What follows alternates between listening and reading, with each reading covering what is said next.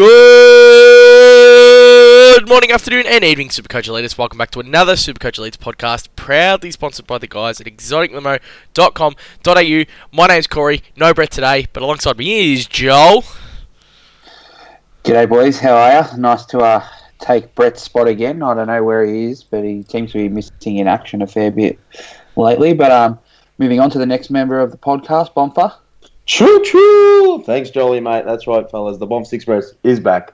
And what do we have today, boys? We're going into round number 16. So let's get this podcast up and going. But before we get stuck into that, not only do we have some exciting news to drop here at the start of the podcast, but before we do that, Corey, where can the listeners hit us up on social media, mate? Well, find us on social media at Twitter, SC Elite,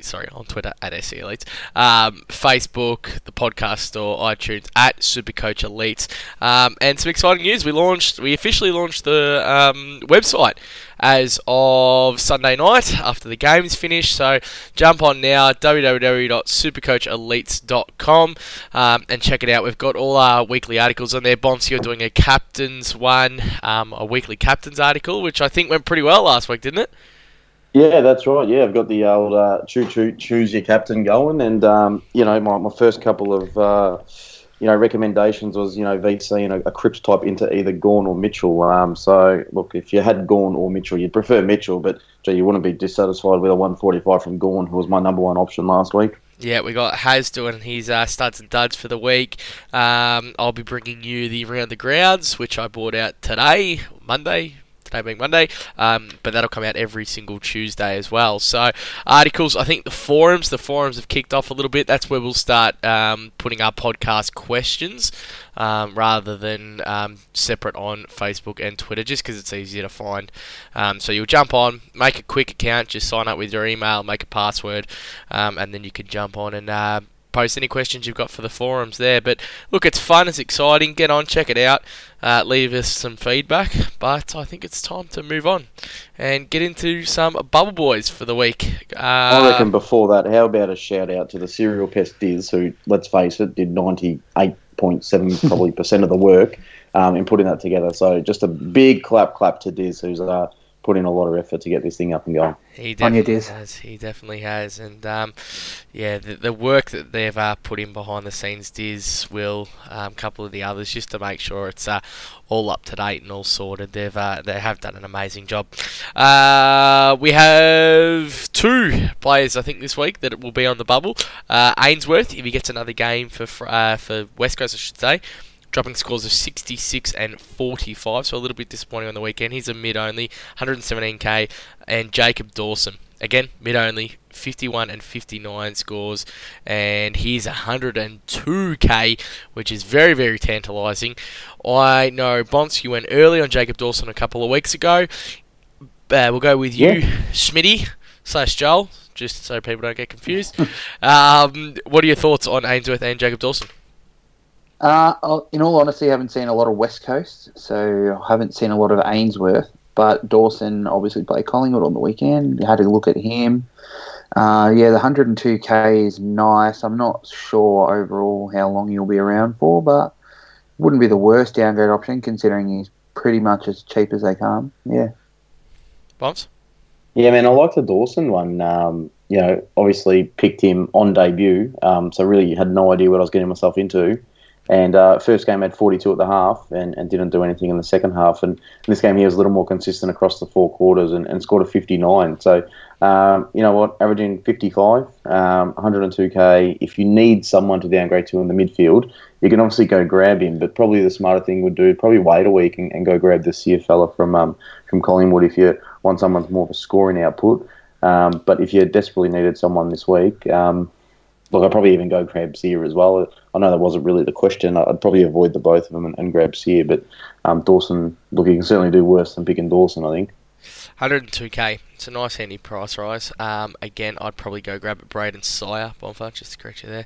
Whatever his name is. Sier. Yeah, 123k. He had a nice little score of 83 on the weekend. He looked right at home. Look, the 20K is going to make a big difference going forward. Jacob Dawson should be pretty safe in that team. I do worry with how often Stewie Dew rotates that door. I mean, players in and out constantly. Ainsworth is a bit of a worry. I think Dom Sheed will come back in there. He's been killing it in the Waffle Ainsworth and really deserves a spot in the senior side. So I'd love for him to stay in. The selfish part of me would love him to come out and be ready for next year, but certainly has deserved it. But if I was going one of the two, I'd be going Dawson or going the week early on Braden Sier, because he was fantastic on the weekend after Trelaw went down. Doesn't have that gut-running pace, but he can be a contested beast and he can definitely find his own ball. I think he had 19 touches on the weekend, Sier. So the other one there is... Yeah, the other one there is a little Quinton Narkle, who's... You tell me off for swearing on the potty all the time. I'm just kind of confused now about the double standards here. I said fark. F-A-R-K. Not, oh, see, I understand the problem there. Apologise. You thought I said the other one. No, the other one. Yeah, so... Little Quinton. Sorry if there's anyone under the age of 18 listening. But look, Quinton Narkle, absolutely... He was great on the weekend. We went out to watch that game on Saturday night. It's a bit of a Friday night, I should say. It's a bit of an elite catch up. How good did he look? Especially when he nailed a couple of those goals. Yeah. He was everywhere. So look, if you want to wait the week, you got Sier and you got Narkle the week after. I think you could give them both a week to the same price and see where they go. But I'm pretty set on Sier as well. The only Narkle's score was way too high, to be honest. I mean, he was probably. You know, those two goals that he kicked were quite exciting and big type goals, but yeah, that's probably not going to happen every week. So probably had a higher output than what he's going to do for the rest of the year. What if the problem is? What if you need to upgrade down back? Downgrade down back? Can you have a look at Lynch from the Dogs, or is he just not safe in that team? Score of 63. Sorry, 123. Not safe, man. It's not safe. Who are you going to be downgrading though? Like you've got to really be going up, if anything, don't you? Don't know, you might not have anyone in the midfield that's ready to go down. You might have to go an Austin or someone if they don't come back in. Is that Austin's worth it, or is it just... Ugh. I wouldn't bother downgrading, no. Austin's probably going to come back in this week with Brown's injury, and since Brown's been back in the team, it's kind of screwed Austin's scoring, hasn't it? Remember when he went off that game and he had that big second half, it's when Brown was off the ground, so... now with Brown's injury, if Austin gets named, you could see a return to 80 plus here on his scoring. Honestly, I just think Lynch is a little bit risky, but I thought I'd have to bring it up. Schmitty, thoughts? Yeah, just from doing the break-even spreadsheet last night, I was having a look at all the first gamers for this week. Sorry, that have played their first game for the year, and obviously guys like Sier and Narkle and Lynch and all that are all featuring in that. And I'm just not sure really what. I don't know. I couldn't jump on him yet. Not early anyway. Maybe next week on the bubble. Is it safe to say that? I mean, I know we were having a discussion this week, and are either of you looking to downgrade at all? No. Do you need to? No, I don't think you do, unless it's absolutely necessary to get an upgrade. I don't think you need to do it. Yeah. Well, I'm probably in that boat where I have one more. Frisch is my F6. Midfield's done, even though it's got Dusty in it. And Rice is my F6 this week. My D6. So, yeah, one more downgrade, one more upgrade to get him to a premium. So I will be looking eventually, just not sure who it's going to be. It's the other worry, because you get so many players that just try and rush getting their team done. I mean, we were having that conversation last night, Bombsters, you know, having a look at things that need to be done, or if we can sit there and wait a week, or what we need to do for certain players. So, I mean, you know me, I'm still really big on Webster, and even if he comes back this week, I can afford him, but I'll probably wait a week or two and pick him up at that deflated price, because at this back end of the season, cash is everything. Maximising trades, and it may seem, you may say it's 10 grand this week, 20 grand next week, you know, this, that, but that ends up adding up, and if you're like 2-3k short at the end of the season of that one player you wanted, and that could be it, you just didn't wait for someone to go down at the right time. So I think we'll touch on this next week. I think the best kind of point of view, unless you really, really had to, would probably be avoid Ainsworth. if that extra 20k on Dawson's perfect for you, then you might as well take it if he's named. But I think Sier is staying in that team, and I think it's worth waiting a week and having a look and reevaluating there. So, yeah. Something to add? No? Nope. No. Right, I thought you were about to go then. Let's go with some round the grounds. So I've done the article today, so I should be absolutely all over this. VFL round one. Oh, again, I should say, if you want a little bit more of an in-depth analysis than what I'm going to go through with right now, jump across to our website. The Around the Grounds tab is up. VFL round 13 across the whole competition. Broke down kind of in-depth analysis of who played well. And there's also a Supercoach one to watch column. So players that I think should be on your radar for next year, who could potentially make a debut later in this season as well. So check that out. Nice little read. Pump my own boots. So we had Northern Blues 65 defeated by Footscray 71 on the weekend. Roberts come through and kicked 3 goals in the second half to kind of steer that back in Footscray's favour and steal the win. Big Roughhead was really, really good. Jordan Roughhead. Hayes had 31 and Collins had 15 and 9 marks again off that half-back flank. For the Blues, young Sam Fisher, the ex-Swan, and was in the academy for GWS. He had 29 on the weekend. Won't be eligible this year, but I think he might get a rookie list spot next year for the Blues. He's been playing some pretty good footy. Mackay played further up the ground, Bonds. Big Harry Mackay. Managed to take a couple of marks up the field and send that ball forward. Paddy Kerr come up. He was injured before the game. Scraped through. He kicked 2 goals, 1. And Darcy Lang managed to get a little bit of the football, but will probably need to do a bit more to get a senior debut. Geelong, 88. They defeated Werribee. Jackson Thurlow, he had 29 touches. Big Abbott and Smith, they shared ruck duties and both rucked very well. Ended up with over 30 hitouts each. So they were the best in that game. Richmond 95 defeated Box Hill 48. We had Callum Moore again. He kicked 2 goals, 4 this week, but had plenty of the ball as well. Corey Ellis, Bumps, your favourite man in the whole VFL competition. He had 26 touches and played very, very good. Paddy Nash, son of Chris Nash, he played well. He had 19, kicked the goal. And Shai Bolton played in the midfield, surprisingly. So, yeah, he had 22. With Conker going down, who do you think's going to come in for him? Man, Richmond have just had that many kind of just good players out of the team, and their depth's that good, honestly. Your guess is, I think, so as good as mine.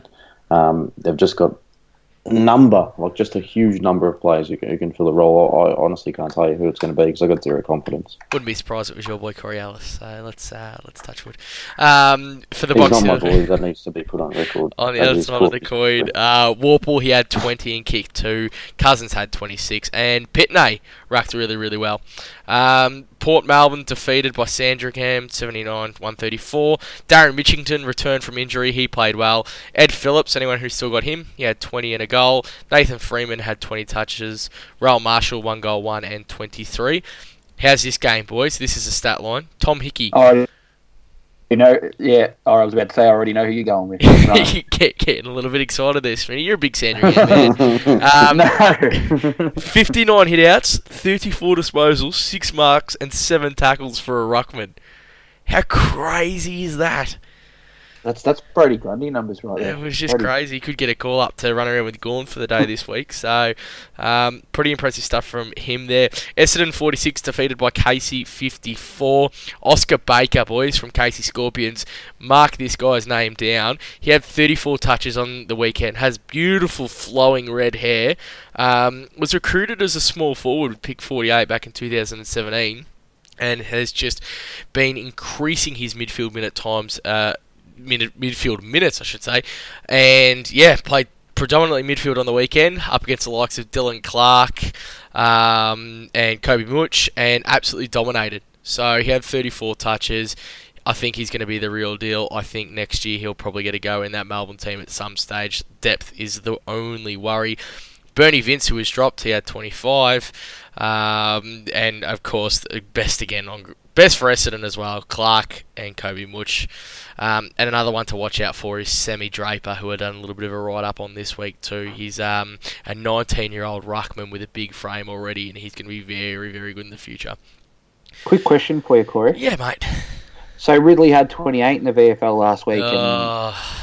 About, okay, he was coming back in. Was he the AFL listed emergency, therefore didn't play? Because I haven't heard anything about him this week. Didn't play. Well, you could be convinced that he didn't play, mate. He had 8 touches in the VFL on the weekend. Oh, so he did play in the VFL. Yeah. Okay. Yep. Yeah. 8 disposals in the weekend. Absolutely stunk it up. So Aaron Francis was pretty good off that halfback flank in the second half too. He was ordinary in the first, but yeah, that game was down in Craigieburn on the weekend too, down at Rams Stadium. Yeah. So it was a little bit windy. North Melbourne 108 defeated Coburg. Got something to say, mate? No, I was just going to say, was the admin sorted down in Craigieburn? Or I drove past it actually after work. Seemed good. I actually didn't know what was going on, to be honest with you. So you should have paid more attention to that. Bruce had 60 hit-outs and 18 touches again. So I don't know what's going to happen at North next year. Imagine he leaves them. That'll just kill him. Hibbert and Zerha had 25-piece. Alex Morgan was good off halfback. Williamstown defeated Collingwood. There was no one really who played well for Collingwood, bar Callum Brown, who had 31. Sammy Murray had another 25. And forgotten man Adam Oxley played all right. Across to the Sandful, Port Adelaide were defeated by, or Port Adelaide 60, defeated by Norwood 88. Jack Watts played well again.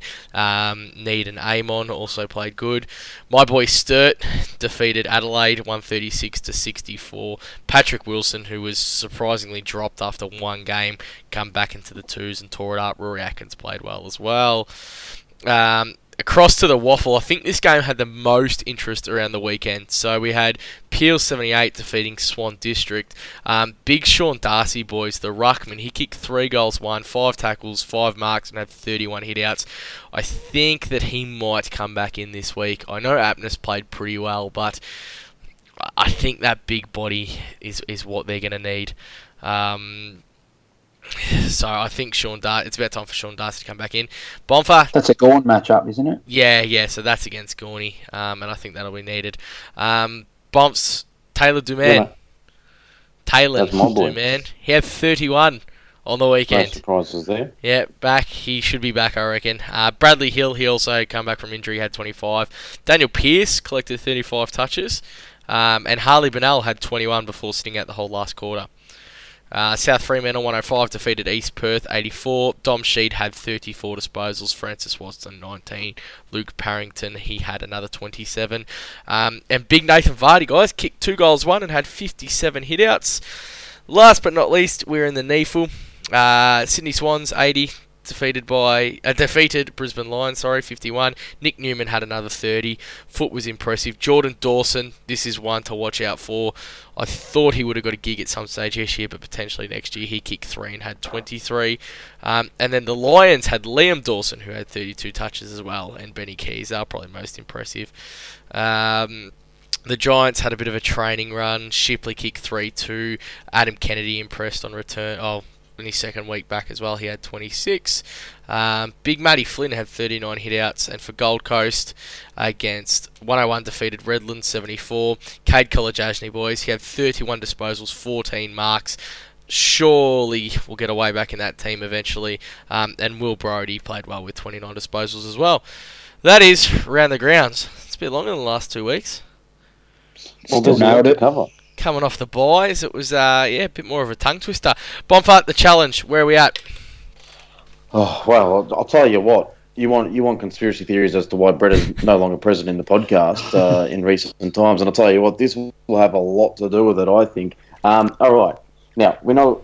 Do I have to go through what the thing is? All right, we'll do it very quickly. Okay, so long story short, we all picked one player each at the start of the year. Me, Brett, Corey. We went for a breakout player. Whoever averaged the least will have to go down and do some form of challenge. We've teamed up with Misty's Diners down in Reservoir, where the community will get to vote whether it's a chili challenge or a big food type item challenge. Now, what we've got at the moment is Bonfire. Well, of course I'm number one. Is anyone even surprised by that? Because I've gone with the one, the only, Lloyd, and he's gone up to 107.36 average now with a 136 in the weekend. Sis has knocked out a 90, sitting in position number 2 at 107.08. Now, this is the one that I really love. Devin bloody Smith. He's come out and scored a 52 And it's no wonder Brett is MIA, because his average is down to 92.6. There is no way Dev is catching up on a 15 a game average between now and the end of the season. So, community, if you're starting to just get a little bit excited about Brett doing the challenge, tweet at us, write it on Facebook, whatever you want. Drop it in the comments on one of the forums on the new website, supercoachelites.com. And let us know what you'd prefer or what you'd rather see Bretta do. Down one of these incredibly spicy Carolina Reaper chilies, or just go through a mountain sort of food, which sounds a little bit mundane and boring if you ask me. I'll give you some advice too, community. Brett loves eating food. Brett hates hot food. I think I know what I'd be voting for. Joel, you want to give us your best Bretta impersonation about eating chilies? Oh, I knew that was coming. I thought we'd already run this. Dev's a good boy. I don't mind chili. Yeah, it's all good boy. Short and sharp today. Never gets old, mate. Never gets old. You know what? Did you realise what Corey... Now, I know we're talking about Supercoach here, but Corey's just whipped out that famous line from the movie Bruce Almighty. You know the scene where he's there eating pancakes with Jennifer Aniston, and he goes, this is the best breakfast ever. You remember that? I've seen the movie. I didn't remember it. He just whipped that out. Yeah. A bit of a Freudian slip there. Anyway, play on. Who am I? We all ready? Go. Yeah, mate. Okay. Yep. All right. In my last 9 games, I've scored sub 100 once. I'm priced between 500 to 600k. I'm a midfielder. Yep. Got it. I've only scored over 125 3 times. Still think you got it, Bombs? Is it Andrew Gaff? Yeah, incorrect. Open to you, Jolie. My first 5 rounds, I only went over 100 once. I scored under 60 twice, and I have a 3-round average over 120. Who am I? Oh. What position did you say? Mid. Oh, Jesus. Lachie Neale. Bombs, you want to have one more go? Is it my boy, Zach Merrick? No, it is Josh Kennedy. Oh. Josh Kennedy. From the Sydney Swans. Sydney one, obviously. Yeah. So JPK was stunned when I was going through his numbers and how consistent he'd been over the last couple of weeks, and was so surprised how poor he had been at the start of the season. Yeah. With all this Fife potentially being out for a little while, Dusty underperforming, is there any way now that we can look at JPK's red-hot run and consider him as an option? Yeah, I think there's no question about it, yeah. I think, look, 550 is like the price tag that I don't like, man.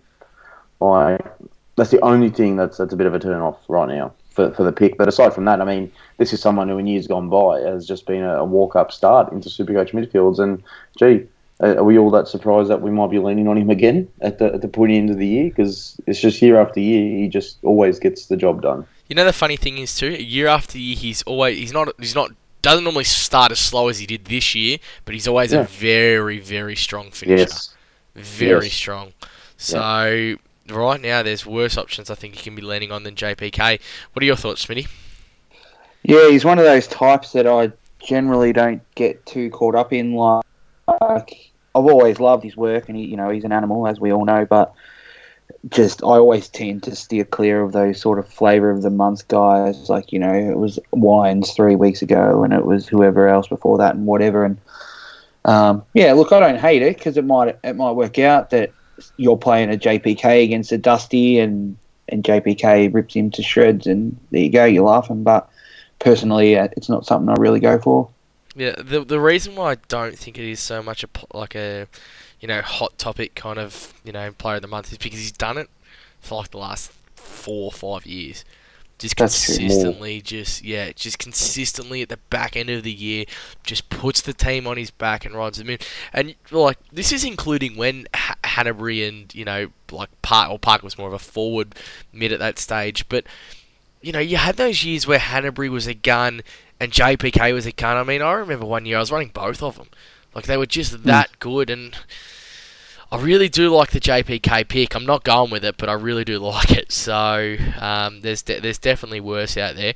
Let's get on the conversation of Nat 5 at the moment, boys. What will you do? We'll play a little bit of hypotheticals. It is Monday night. We don't have much news. If it's 1-2, if it's 3-4, if it's 4+. Bonfire, answer each one of those questions for me. 1-2, hold, anything else, trade. Yep. Smitty, I got a question for you. What happens if you're sitting right now about, you know, say you're sitting 300th overall and it's a 1 to 2 weeker? Do you just bite the bullet and just move him on and really go hard for overall? Yeah, not quite a situation I've ever found myself in, but yeah, I probably would. I think I would turf him and get someone because the points are what matter, and if he's not scoring and you're bringing on... I suppose it probably depends who your M9 is. If you're in a fortunate position that you've got someone like, you know, we've been talking about over the last few weeks where it's an Ablett or a Wingard or something, someone who you know you might get an 80 from, maybe 100, 120 if you're lucky, then yeah, you could probably hold him for one or two. But if you've still got a rookie at M9 and... yeah, like I said, it's all about the points, and you know, if you're going to be running a Hearn or something like that with a 67 average, and you're going to get a 60, whereas you know someone else in the top 300 might have a full premium midfield and they're getting a 110, 120 from whoever their guy is, then yeah, you've fallen behind the 8 ball. So you probably would be leaning towards giving 5 to the Flick, I think, based on who your M9 is. It's going to come down to trades as well, I think, if you're in that situation. But one of the easiest things you can do is, I haven't really had a, you know, just depending on rookies, man. If you've got a rook that sits there on a plays the day before or something like that, you can have a look at what they score potentially first before doing that. But I think it comes down to trade. I think if you're sitting up high, you'd almost, if you've got 6+ trades, you'd have to go for broke, I reckon. In overall, what if it's 3 to 4 bonds? Where what happens then? I think 3 to 4, regardless, overall or league, whatever you're playing for. I think it's a trade. 3 to 4 takes you to the start of finals, and I'll tell you what, with a hammy first, and you listened to Lions Presser yesterday, and he was attributing the buy to have potentially some of the reason why Fife could have actually done his hammy. So if you're going to be running him week 1. Coming back from a hammy when Lyon thinks, you know, the buy potentially had a reason to do with his hammy, then I'm not confident in that at all. So, and I think I learned my lesson from Matt Crouch this year. He came back from a hammy. I bought him the week he came back, and he played a game, and then he missed the week after. If my memory serves me right, or he had another game off there relatively quickly. So I would be staying well clear of it. I wouldn't be looking to bring him in if you don't own him, and yeah, probably moving him on if you do, if it's that length of time. Love it. I think it's perfect. Joel, anything to add with that? No, nothing. Nailed it, I think. I think the next one comes into account. Dustin Martin, boys. The community is filthy at him. I mean, no surprise. 1, can he turn it around? 2, if you're trading, what's the minimum amount of trades you've got to have left? I think 3, if you're sitting, same kind of question, sitting in top 300 overall, and you've got the luxury of trades, does he have to go? Bombs. 100%. So say you got completed team, and look, this is the complicating factor now is Fife in this Martin situation. You may have to hold Martin because you might have to move on Fife. But let's say Fife's a 1 to 2, right? And you've got 5 trades left. I'd more than comfortably move on Dusty. And I say, how long ago did I say this? It would have been at least a month ago that I said, him going into his bye, you've actually just got to look to move him on because I had enough of him back then, and I've never been a big fan of Dusty, and so the only reason I picked him this year was because I missed him last year and I was too stubborn to pick him last year, and now it's just all gone absolutely pear-shaped. But look, his value's crap. He's only worth $450, but I'll tell you what, if you got anywhere up to $50K in the bank, you can find yourself probably a really good replacement for him, I think. Smitty? Yeah, just looking at his history, I'm quite surprised, actually, that I haven't already moved him on, because since round 4, he scored a 141 in round 4. He's only cracked a ton twice since round 4, and that's a 103 and a 105, and that's just not the sort of scores you would expect from a reigning Brownlow medalist. And we've been sitting on him, well, I assume, I say we as in majority of the community, but I've been sitting on him for 10 weeks thinking he'll turn it around, and he hasn't quite reached the height. So, yeah, look, if 10 weeks is a solid... solid body of work for you to look and go, okay, well, yeah, this is what he's putting out. Is it going to turn the corner? Probably this is. Probably leaning towards no. This is one of those classic ones, Joel, where because everyone owns him and he's never unique in your team, you never notice what his output is. Yeah. And if you go back and look through his disposals and goals and games, he's often getting, mid-20 touches and a goal or two still in a game. His stats are good. His impact on game is not. And that's the difference. That's right. If you are sitting in a spot in your league right now, say you're in the top four, you're pretty comfortable that you'll still make finals, is it a case that you just ride it out until you get to the finals, just in case we get some carnage elsewhere with trades, sit it out and then reevaluate that week one of finals? Yeah, I think so. Yep. Absolute no-brainer. You could trade Martin this week and, I don't know, you can buy Matt Crouch and Matt Crouch can go do his hammy next week and all of a sudden you got no Crouch and no Martin and you're fielding a Hearn. So, which on this week's form, actually, you'd scored more points because Hearn outscored him this week, didn't he? But I mean, you're never comfortable running a Hearn over Martin, are you? Even Stefan Gyro outscored Dusty this week. Yeah, Jacob Dawson got within three. Jesus, never good. I'm going to throw a couple of names at you boys, and I want you to tell me the three that you would seriously consider going to for a Dusty or Fife in these situations. We got Kelly, Oliver, Cripps, Crouch, Gaff, Neil, JPK. If you could pick three there, who would you narrow it down to?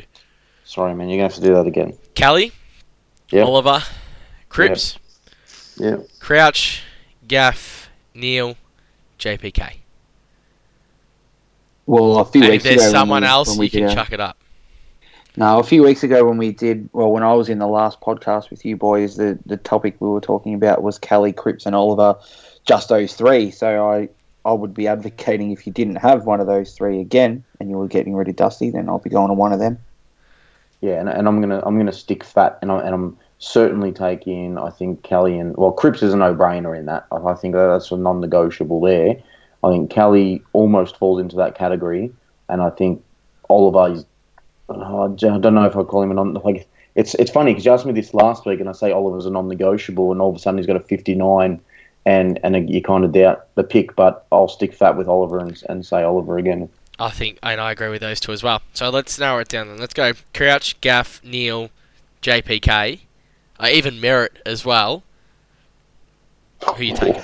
Oh, I'll be going Gaff, Neil, JPK, and who are the others? Crouch and Merritt. Merritt, Crouch. Yeah, well, so I probably have... so this is really tough. So they're all similar players. They're all little players. I'm thinking more here of Merritt, Crouch, and Lockie Neal, who get a lot of contested ball but don't get a lot of super coach love. And all you need to do is go look at the stats from the weekend from Neal, Merritt, and Crouch. Have a look at contested. Have a look at disposal efficiency. Have a look at all that. And the scores they put out is complete bullshit because if Cripps had that sort of game, they'd be pumping 150, 160 for sure.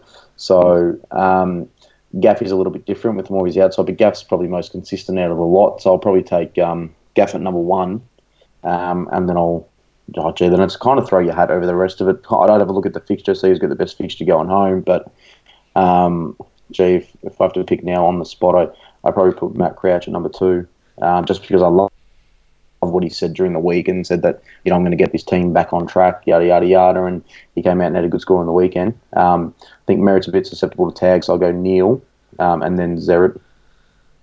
Kind of took the words right out of my mouth too with Crouch. Do you think the Fife injury and him missing however many games it's going to be helps or hinders Lockie Neal's output? Yeah, these are my next questions.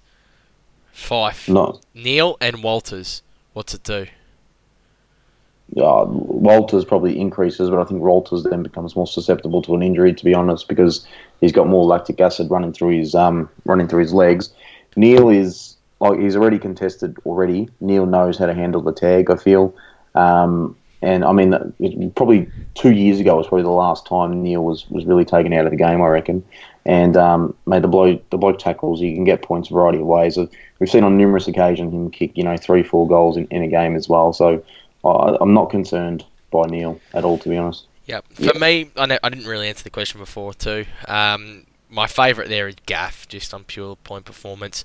The value pick, I think, is Crouch at 483k, especially what he said and then come out and did. I don't mind Merritt as well. I think he's been in pretty good form and it's just... he's consistent too, but I think for the extra 20k, I'd rather Gaff. The point of difference, I would take Lockie Neal, if that's what you're after. But price, I think price has to weigh a huge factor in this. And Andrew Gaff being 525k is just crazy cheap. And, Dusty to a Neil upgrade is 120,000. So yeah. Mm. Yeah, it says, hey, and you know what? For all the shit I copped at the start of the year about Zach Merritt, I'll tell you what, his last 6 weeks, it's no coincidence that I've started winning games in the last 6 weeks, because he's gone 5 out of 6 scores over a ton in the last 6, and he's got Collingwood this week, who he's already scored a ton on this year and a ton on last year, and then Gold Coast and Freo in consecutive weeks after that. So, gee, Merritt's a good option. I mean, this will be a big conversation next week, but if Fife is out and Walters tums up this week, is he almost going to be a must-have, you reckon, moving forward? No. You're just so worried about injury, aren't you? Yeah, and we had this exact conversation at this stage last year, and it wasn't so much around Fife injury, it was around just Walters' general sort of scoring output, and my concern last year was that he'll go ping, or ping, ping, ping, as some people like to say. And that's exactly what happened. So I'll predict a ping, ping, ping again this year. Okay. All right, beautiful. Okay, so I think we've really kind of covered the mids enough. I mean, they're all kind of similar. It's basically take the player that you like, take the player you can afford, use the cash as wise as you possibly can. And cross your fingers and hope for the best. Yeah, I think Gaff offers up just that value, super value. Westhoff and Wingard, boys, I really want to talk about this. Bomps, we're going to flick to you two, mainly. Have you got Westhoff, Jolie? Nope. No. Right now, do you think he's just a must-have? I mean, we're going through his stats the other night. They're just incredible. Versus Wingard, who's 50k cheaper. Pros and cons for both? You nail it. Pros and cons are both. I honestly think that the pros is that, you know, they're both elite players and they're both probably going to average over the 100 for the remainder of the year, providing Wingard's role stays the same. The cons, I don't think there's a con in Westhoff. I have to be brutally honest about it. The con in Wingard is that maybe he moves back to a forward pocket, but to be honest, I'm not seeing that happen whatsoever. They've got Lindsay Thomas, they've got Robbie Gray, who they're clearly deciding to play in the forward pocket ahead of him, and then they've got Dixon, they've got Westhoff floating down there. They've, what's the young fella's name who's had the really traumatic experience with his parents and that? Marshall, and Boak runs through there. They've just got too many options up forward that Wingard will stay through the middle. Sure, Wingard's a injury prospect, potentially in the back end, but I'm not worried about it at all. He played a game a couple of weeks back where he only scored about 80 odd, and they interviewed him, straight after post game, and said, you didn't spend as much time through the midfield, and he said, I just felt that my loads in the midfield were pretty big, and he was just feeling a bit tight, so he spent a bit more time up forward. But he got through a game, he scored 80. Next week probably would have eased off during the week in terms of training loads, went straight back into the midfield and bang, straight back over the 100. So I got zero concerns, to be honest, for the both of them, and When it was getting flirted that, when Wingard was like 350, should we be buying him? And I said, yeah, forward mid swing is the absolute perfect thing to do, because him covering you for Fife right now would just be ever so sweet, I reckon. And Westhoff to me is an absolute top. Well, with Heaney's, Heaney's probably going to miss next week. Probably like Westhoff, McLean, Heaney are probably like the non-negotiables in the forward line for me. Yeah. If you've got two of them, can you get a third? Yeah, I couldn't care. I mean, if Fife goes down, I'm going to potentially look to see if there's any way possible I can bring Wingard in to cover him, and just have, Wingard as a kind of swinger through the back end of the year, or use, I don't know, just loophole someone else, because I think you just look at it week to week, right? Most people own Gray. You can almost take Gray out of the conversation. But Wingard and Westhoff, and a lot of people actually own Westhoff too, but so then you're almost just like running Wingard. But all three of them, just week after week, there's like rarely a week where one of them goes under 80. Do you know what I mean? Like all of them are always just bang, 80 plus. Yep, can't argue there. Joel, yeah, I know you were very big on Wingard at the start of the year, and then you went off it, and then now, so I want to get your thoughts on this as well. Yeah, I was kind of hoping we would end up talking about this today. Yeah, like I was going to start the year with Wingard, as you just touched on, and then got cold feet and whatever, probably through JLT form and all that sort of stuff. But when we were talking about him a few weeks ago, and Bomfer said he didn't mind him, you know, at that 350 mark, and I was looking at him. I had him in my food for thought column on the spreadsheet and all this sort of stuff. I just couldn't bring myself to bringing him in there without the month of scores behind it, and I actually did say in a few weeks that he might end up being a legitimate prospect, and now he's getting to that point where next week he could be nearly 500k and almost back to where he started for the year with a block of 5 games behind him that probably gives him about 100 average. And yeah, I do like the pick. I almost wish that I went Westhoff instead of Gray during the buys, because obviously Westhoff is more of a jack of all trades, and we saw him on the weekend playing behind the ball, and then when they need him he's a forward option, or if they want him he's a winger, and he just plays everywhere, which the versatility just helps with him so much. But yeah, Port obviously, I feel like with Gray, his scores all come down to whether or not he kicks goals, and generally he does, but he's not going every week. And I think out of the 3, he's probably now the most likely to put in a really poor score and maybe cost you a win out of all 3 of them. Ooh, that's a bit cool. Yeah, I don't know. He's obviously a class player. Yeah. I understand what you're saying.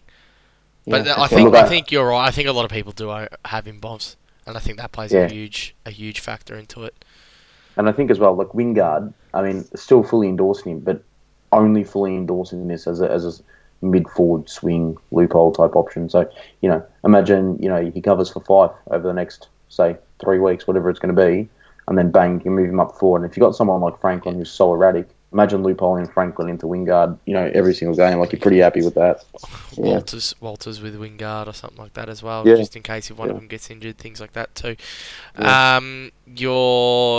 I must say, don't trade Isaac Heaney if anyone's crazily thinking of doing that. I've seen some batshit crazy things come up forward. Right now, if you could just go 6 forwards off the top of your head, who are you going? Heaney, Westhoff, Gray, McLean. How many is that? Heaney, Westhoff, Gray, McLean. Can I count Sis? Or yep. Sis next to defender? You can count Sis. Yeah, okay, Sis. Still have McDonald up there? In terms of average for the rest of the year, if I'm not taking into consideration break evens and that sort of stuff, then yeah, McDonald. Is he 100% rounding out your forward or last F6 or D6 role, especially now with the price shot? One score of 39. You're not worried about the injury. The only player I think that for me that could probably take it away from him. There's probably 2 players actually. One's Mundy. And, you know, I liked Mundy pre-season, and maybe there's more midfield minutes there for him.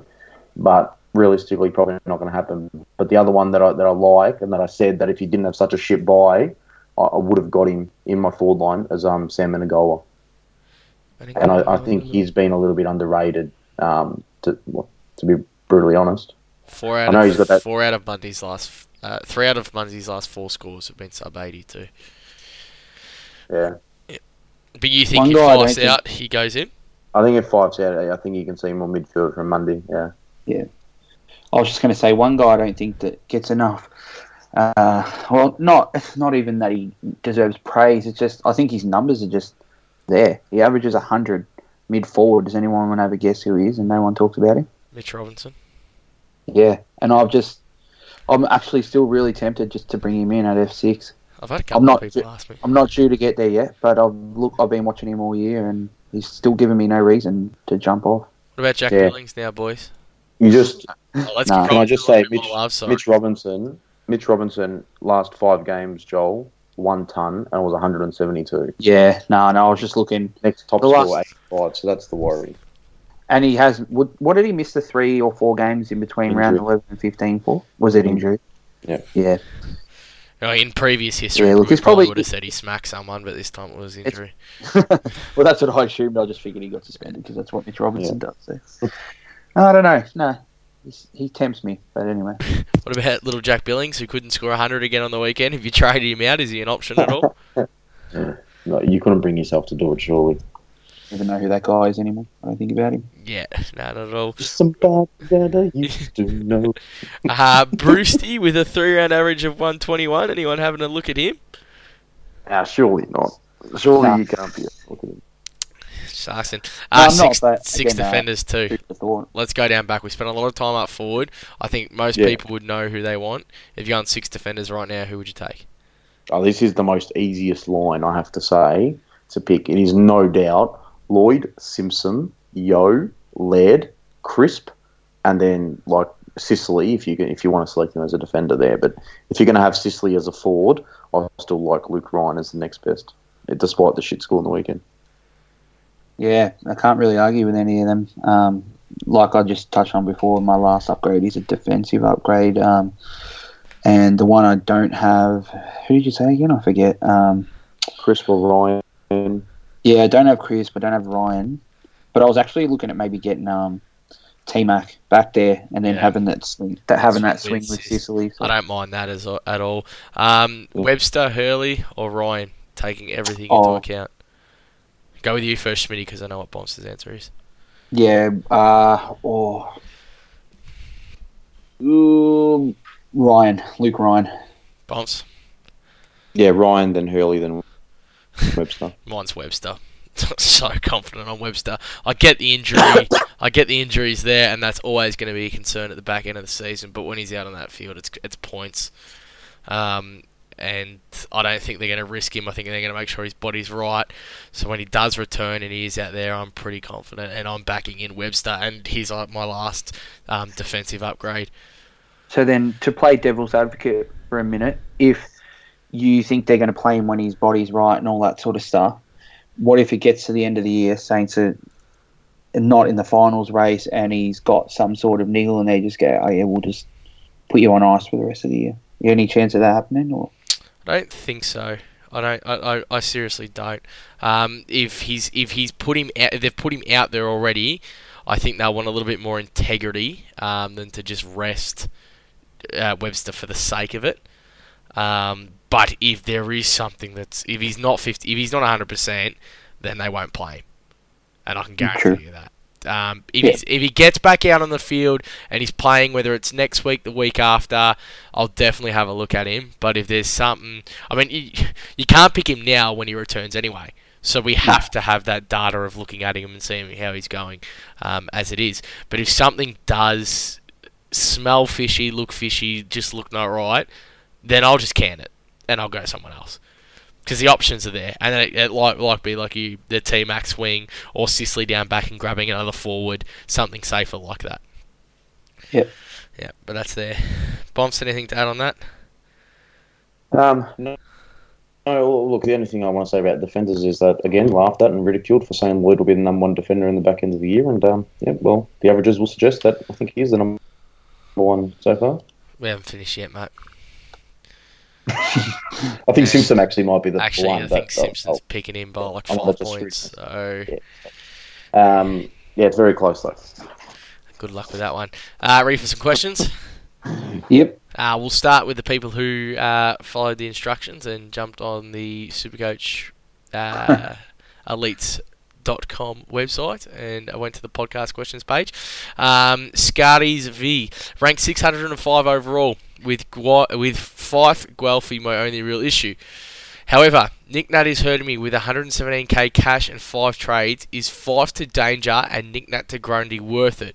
Or do I concentrate on Fife/Guelphy to who? Cheers, guys, and keep up the great work. Scaries V. Yeah, get Grundy and get Danger, man. But what about that means he's fielding Guelphy still? So you got to weigh up the third option there. If Fife's out, Fife's got to go, and I think Guelphy has to get upgraded before Nick Nat to Grundy. Yeah. I think Guelphy could be the one that can really seriously hurt you, point was. He's the way he plays, he's capable of 100, but he's also capable of 20s, because he just cooks the ball. Yeah, look, it makes sense, yeah. Guelphy has to go. Is he saying that Fife to Danger... plus what he's already got in the bank is going to get him enough for a decent Guelphy upgrade. He's already got 117k on him.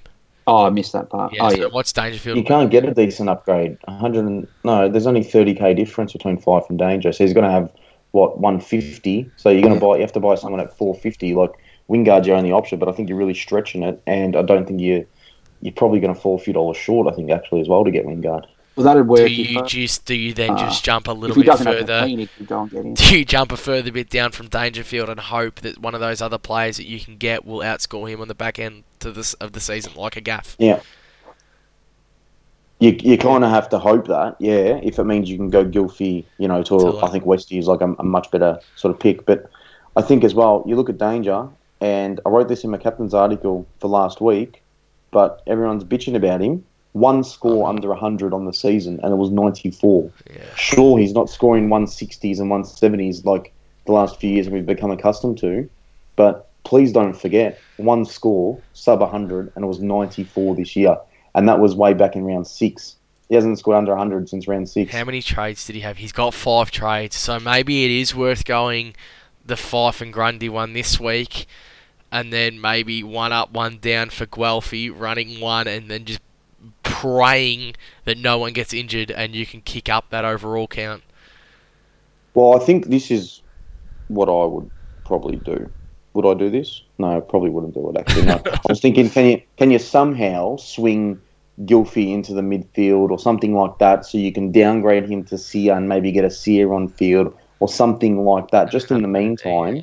And then you've got a fair bit of dosh in the bank just to go, you know, Fife and Nick Nat and fix those couple of issues. But, man, I'd love to see this guy's bench just to be able to help out. Yeah, might have to like try and do like a rookie poll this week. Dean Lazaro, inside the top 1,000 with 8 trades and a full Primo team. I need cash to turn Holman into Gaff for Primo cover while Fife is down. Man, I really like this. Do I trade Rice down to a rookie or Fritsch down to Billings? Both trades generate enough cash for Gaff. Man, Fritsch to Billings is what I really like. If I keep Fritsch, he's F7 loophole with De Goey. Oh my god. If I trade him and Billings becomes my F7 with De Goey. Guess it comes down to whether we trust Billings to be better cover than Fritsch. Thoughts? Man, how good did this guy start the season and did you just get no injuries at all? Man, Dean, well done.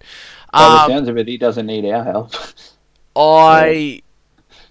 I think I like Billings. I think because if you grab Billings, it gets you the Gaff cover, and you're not playing him on field. Yeah, I can. Oh, you're playing De Goey or Billings on field. Oh shit, they could both stink it up in a week. I tell you what, you need to do here, Dean. You need to go through and check the remainder of the fixture, and whoever you do go down to, you need to make sure that one's a Saturday, one's a Sunday, or their times aren't going to interlap in close games, and make sure that that loophole works as well. And I think that'll pay the biggest dividend to this.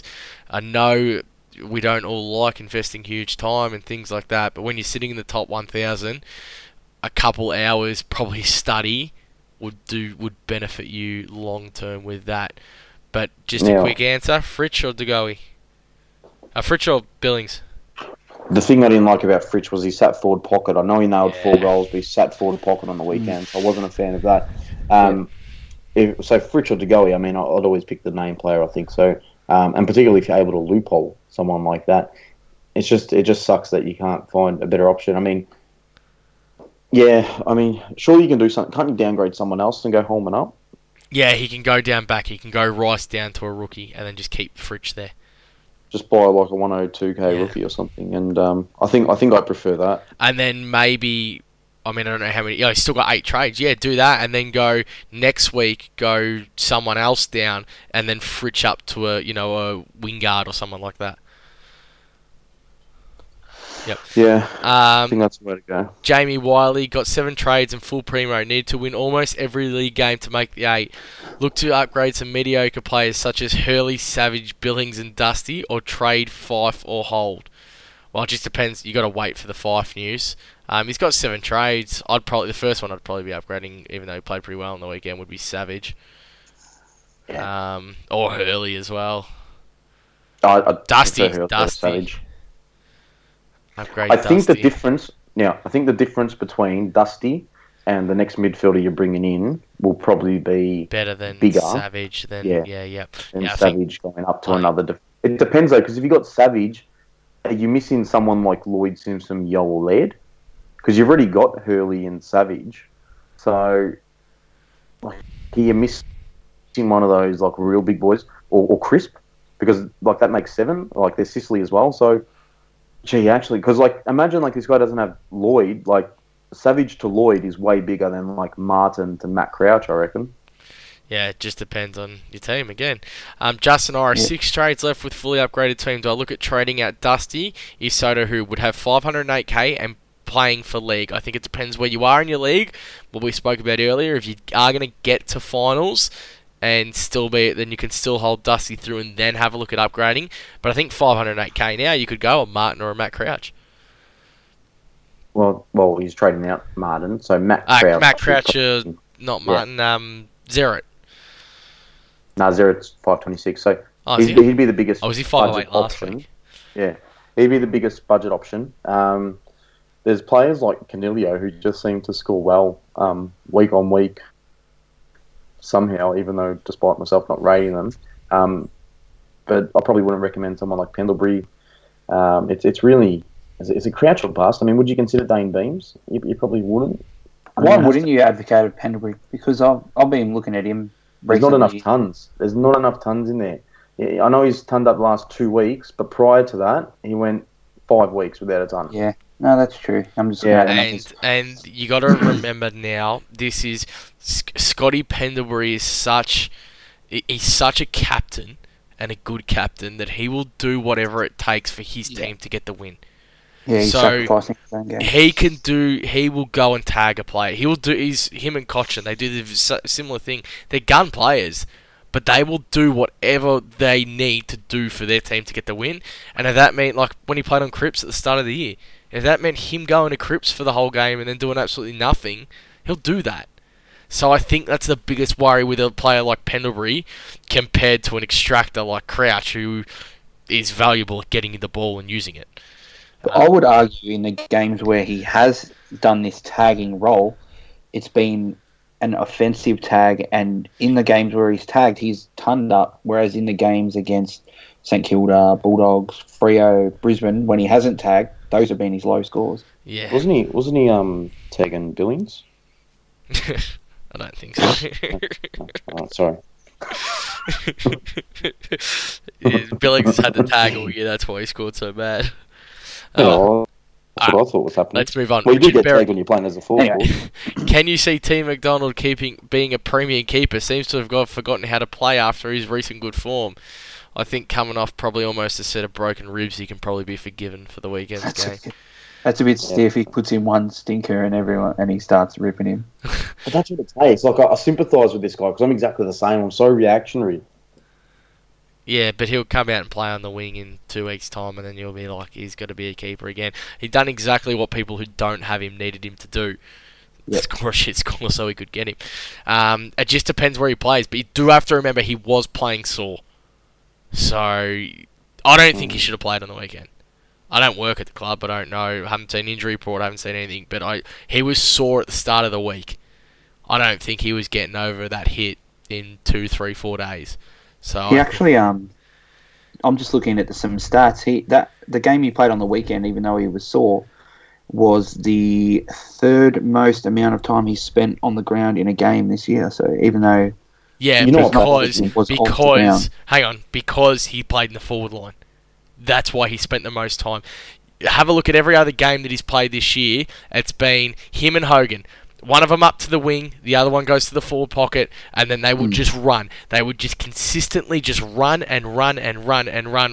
They run their opponent off their feet. It's like, poor man's Nick Rewell. That's what they do. They just run their opponent into the ground. He'd go to the wing, he'd run on the wing. When he was sitting in the forward line all day, he wasn't running. He was kick it to me, put it on my head, I'll mark it. The way he played against Collingwood, except to kick goals in that game. Because he was playing on Scharenberg. Yeah, and Jake Carlisle. So I think you have to take that into account. Just necessarily because he's playing so much more minutes doesn't mean he should score more points because he's not playing that point-scoring role. Fair. And the problem, and I think the problem, what I'm concerned about is what Melbourne kicked 16 goals on the weekend. Did he even feature on the goal kicker list? No, I don't think so. They're kicking 12 a few weeks back, and he's kicking 6 of them. You know what I mean? Like that's a big discrepancy there. Whether they think they were too reliant on him and maybe they're trying to move their ball different in the forward line as well and not go through him every single time. But you know what? If you got a player who is as efficient as him when you put the ball in, in his sort of area, playing that sort of role, why change it? I just think it's that reactive call. I mean, have a look how good Hogan's game was. Yeah. And that's the kind of flip side to that argument, is they haven't played too many games where they've both absolutely dominated. Yes, they have, but they haven't played too many like that. It's going to change. They can both play that exact same role. They've both got great tanks. They're both great overhead marks. They can both kick. So I just think you take the good with the bad and you move on. You definitely do not trade him. Nathan Woods, how do I remove Supercoach from my life forever? I don't think you want to do that. Fozzie Wolf, JPKV. Hang on, just on that. I'll hit up that guy personally, because he's actually my cousin and he's being a goose. So, Woodsy, if you're listening, neck up, mate. Move on. JPK versus Higgins and Matt Crouch v. Gaff. Gaff and JPK. Same. Yep. Is 4 trades left after this week too little, considering I have a full side and I have cover for 5? No. Well, no, because I've got 2. So wow. You're like a dream right now to me. Yuck. Is it too little? No, I don't think so. No. Yeah. Nah. If you're not in finals or you're not going to make finals, you have to go out at all costs to try and get there, I think, right now. If you're in there and sitting at the top of the ladder, you can be a little bit more conservative and not worry about going ham. But, yeah. Crisp v. Yo. Crisp. Oh. No, if you don't have Yo, I think he's a must-get. I'm so all in on Crisp, though. Yeah. I think I'm being a little bit too reactive on that Yo Paul game. I'm going to go Yo still, but I think Yo didn't have a Paul game. He scored 94. Oh. Good. Was it the week before? Did he have a Paul game the week before? Or was he stinking it at halftime? Yeah, I don't know. Yo. Anyway, got McRae in 5 at the moment with 7 trades. I don't think that's a question. You have to move one of them if they're long-term, because you can't afford to hold both of them on the bench, I don't think. And whoever's going to be out longer, that's the one you move. De Goey or Gray for last forward line option? Right. Yeah, I've been thinking a lot about Jordan De Goey. And whilst I'll rate the kid and think in a couple of years he'll be a machine, I just don't understand the hype right now about him. Like, the money that North offered him, I get why they offered him that much, because they're banking on him turning into that $1 million player. But he's not anywhere near it. And you even watch Collingwood against the Gold Coast this week, and he had like 9 touches and kicked 2 goals, and like, he got involved sometimes, but he's just, I just don't get it. Neither do I.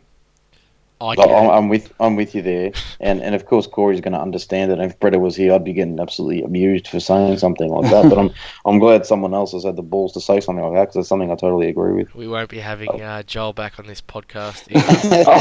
I love him. Don't get me wrong. I love him. But he's probably one of the biggest Collingwood biased bloody guys out there. He does have a bit of Collingwood bias too, Joel. So I don't know what to go. He's done wrong. Stu Bell, with trades limited, do I move on Dusty or wait and hope he goes big? Also, what's the main reason he's underperforming so badly? Because he's shit. And you can just wait. There's no point doing it now. You can just wait to the back end, particularly because trades are limited. Yeah. Look, the reason. I don't know the reason, and you know what? I loved it when I seen this thing on Twitter. I'll retweet it from the elites as well after the pod, but that was not the greatest individual year of all time last year. Dangerfield's year, the year before, actually eclipsed him in every sort of statistical category of the game. Yeah, I know what article you're talking about. There was about 10 players above Dusty that had personal better years or something like that. He didn't deserve the Norm Smith, first of all. Yes, he won the Brownlow. Yes, he won the flag in the same year, right? But the Norm Smith was a complete joke, and that's why people crap on about this whole, greatest year of all time. All right, let's not turn this into the Dusty Beaton show. He's not as bad as you make out to be. So, and next time you knock a player, I think I'm going to start him that year after. In all seriousness, Dusty, welcome back. I know we're we're exclusively SC podcast, but. Surely he's not all Australian worthy this year. No, you're not going to hear it. But you know how it is. But with these names like Martin and Rance and all this sort of stuff, they're kind of just default picks. They're kind of like, we don't really. I don't think Dustin Martin's getting in. No, I don't think he is either.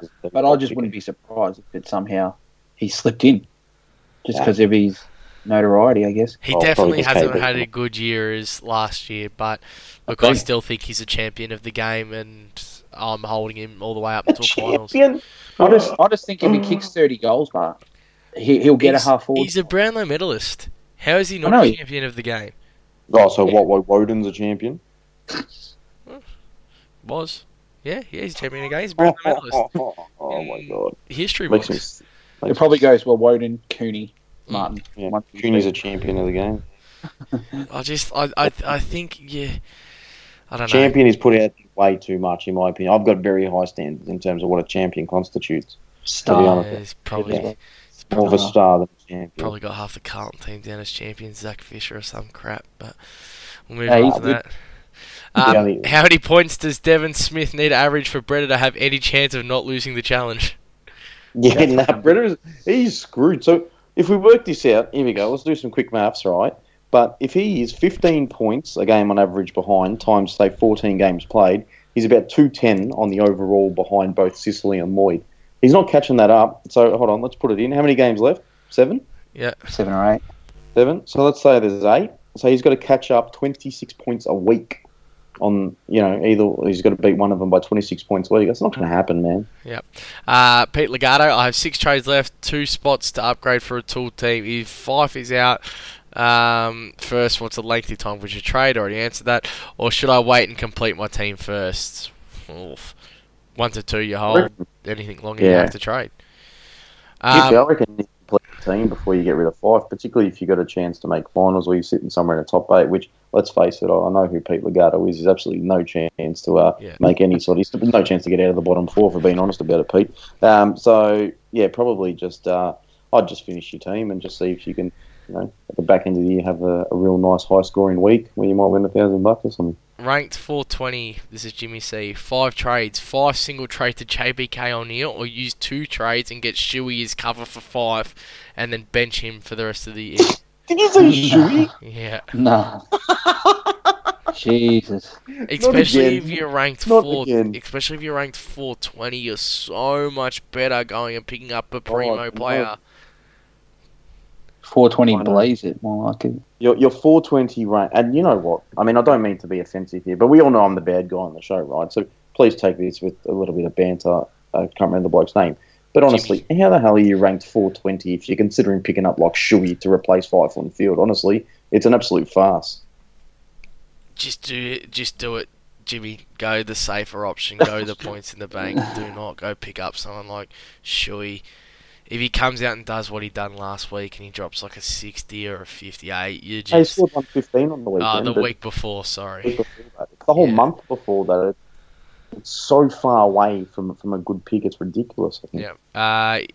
Is Chad Wingard good enough to keep on field rather than F7, M9 to save trades? Yeah. Yeah, well, that's what I was talking about before, about F6. That would be the only place I'd consider having him. Yeah. Menegola or Walters? This is Tegan Bollinger. Bolger, sorry. Menegola. Yeah. If Fife is out, Walters. You can shove Bonfers, Walters getting injury up his ass until it actually happens, and then I'm going to listen to it the whole time. So, Walters. If you've got a couple more trades too, Walters. All right, boys. Vice captain and captain this week. Bonf, well, I mean, don't go on an hour and a half rant because you're writing a article weekly now. And that's what I'll do. So you can vent as much as you want there. I'm gonna redirect people right to the article right later in the week because I'm really gonna mull this over now. So instead of on a Monday night coming in and saying this person, I'm just gonna give you a couple people who are in contention. All right, and you can refer to the Choo Choo Choose Your Captain article on www.supercoachelites.com this weekend. And so just so everyone's aware, the captain's article will release the day before the first game of the week. So we've got Thursday games this week. So they'll be out Wednesday night, hopefully around 7 to 8 p.m., somewhere around there, right? So you've got plenty of time to have a look at it. But certainly, if we have a quick look at the fixture, the people in contention or the players in contention this week, certainly Gawn, certainly Tom Mitchell. I mean, how can you not consider him? Sean Higgins might be a sneaky bolter in there at some stage as well. And I think providing what Freo do with team selection, Max Gawn has to be almost a no-brainer there. All right, mine's Gawn into Grundy. That was a lot quicker than Bombs. Joel?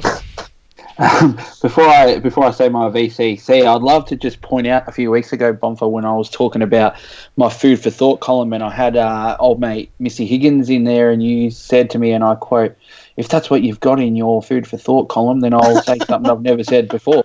I'm full." And here we are 3 weeks later, and he's advocating your bloody captain's option. So where'd that come from? Well, let me tell you, Joel. He might be a one-hit wonder, Sean Higgins. He may feature this week and may never, ever feature again in his career. Once enough. Yeah, Jolly, vice-captain and captain. Probably, yeah, probably Titch into Gawn. That's impossible, unless you're banking on Titch's 15 minutes a game time. Oh, sorry. No, sorry, I was looking at the Brisbane game. My bad. Shit, I don't know. Maybe Cripper into Titch then, something like that. I'll tell you what, I don't understand. We know this is coming every week. And I was looking too, but then I just couldn't this question. Nah, all good. Anything else to add on for today's podcast, boys? Now, I do have to say, I mean, I'm a little disappointed with the top of the podcast, how we started off here, because we didn't start off by saying the scores. And just quietly, ever since about Sunday 1 o'clock, I've been quite eager to drop my score. So if we can kind of rewind here and just maybe go through what we've all scored for the round, that'd make me and my ego do it a lot of good, I would have thought. I dropped 2.333. I was a bit behind you, 22.75. Now, the Bombs Express man himself, he's cracked 2,200 this year. This is why I'm so wrapped with it. And I've eclipsed 2,200, eclipsed 2,300, and I got to 24.12, so I was pretty proud of myself this week. So, yeah, just a little plug for myself there. I've got a lot of tickets on myself, if no one's noticed already. Good work. First time you scored over 2,200 all year, so it's congratulations to you, mate.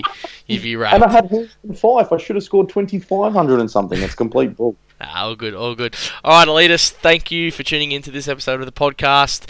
Schmitty, thanks for filling in again. I mean, it's not too long until Breda will be the fill-in and you'll be the regular here, so that'll be nice and easy. On behalf of us, community, peace out. Thanks for listening. Good luck this weekend's games.